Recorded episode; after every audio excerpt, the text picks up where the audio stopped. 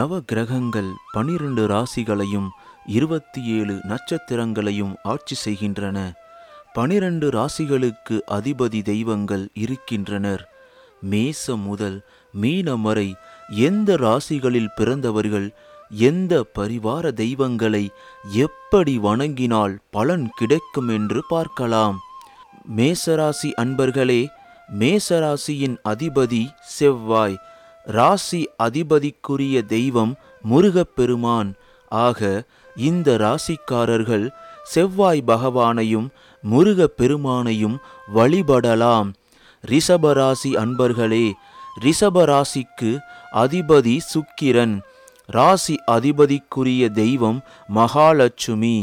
எனவே இந்த ராசிக்காரர்கள் வெள்ளிக்கிழமை மகாலட்சுமியை வழிபடுவதால் சுக்ரயோகம் உண்டாகும்.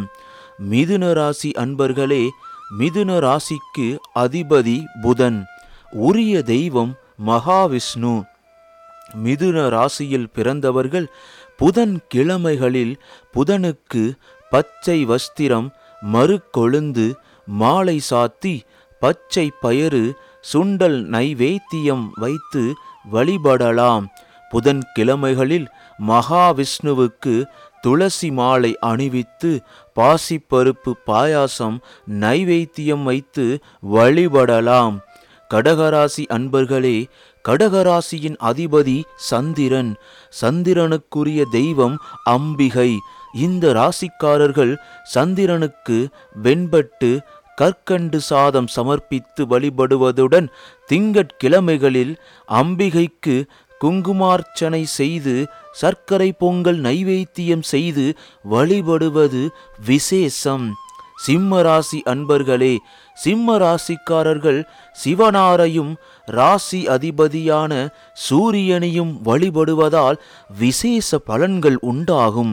இவர்கள் ஞாயிற்றுக்கிழமைகளில் சூரிய பகவானுக்கு ஆரஞ்சு நிற வஸ்திரம் அணிவித்து செம்பருத்தி மலர்களால் அர்ச்சனையும் கோதுமை ரவையுடன் பாலும் சர்க்கரையும் கலந்து செய்த பாயாசம் நைவேத்தியம் செய்து வழிபடலாம்.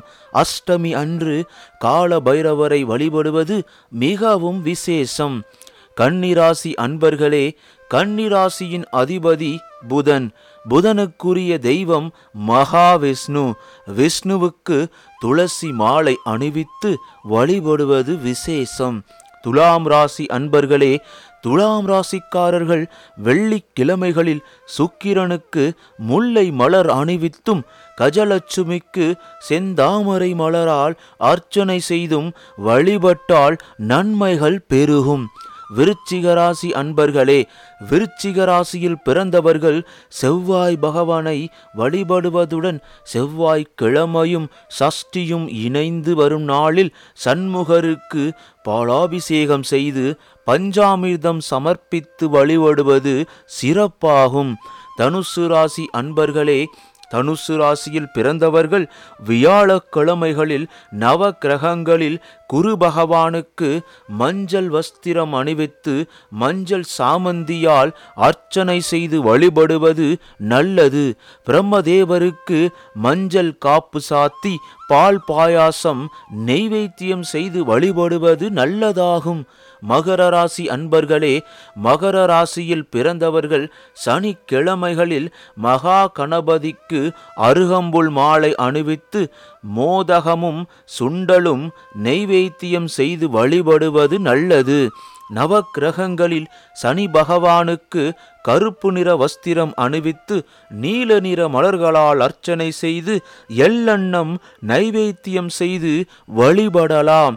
கும்பராசிக்கார அன்பர்களே கும்பராசியில் பிறந்தவர்கள் சனிக்கிழமைகளில் நவ கிரகங்களில் சனி பகவானுக்கு கருநீல வஸ்திரம் அணிவித்து நீல நிற மலர்களால் அர்ச்சனை செய்து எல் சேர்த்த தயிரண்ணம் நெய்வேத்தியம் செய்து வழிபடுவது நல்லது. மேலும் சனிக்கிழமைகளில் ஆஞ்சநேயருக்கு வெண்ணெய் காப்பு சாத்தி வட மாலை அணிவித்து அர்ச்சனை செய்து வழிபடலாம். மீனராசிக்கார அன்பர்களே மீனராசியில் பிறந்தவர்கள் வியாழக்கிழமைகளில் குரு பகவானுக்கு மஞ்சள் சாமந்தி மாலையை சமர்ப்பித்து வழிபடுவதுடன் பிரம்மதேவருக்கு மஞ்சள் காப்பு சாத்தி பொன்னிற மலர்களால் அர்ச்சனையும் பால் பொங்கல் நைவேத்தியமும் செய்து வழிபடுவது நன்மை உண்டாகும். உங்களுடைய வாழ்க்கை இறைவன் அருளால் வளமடைய வாழ்த்துகிறோம். இறையருள் பெருகட்டும்.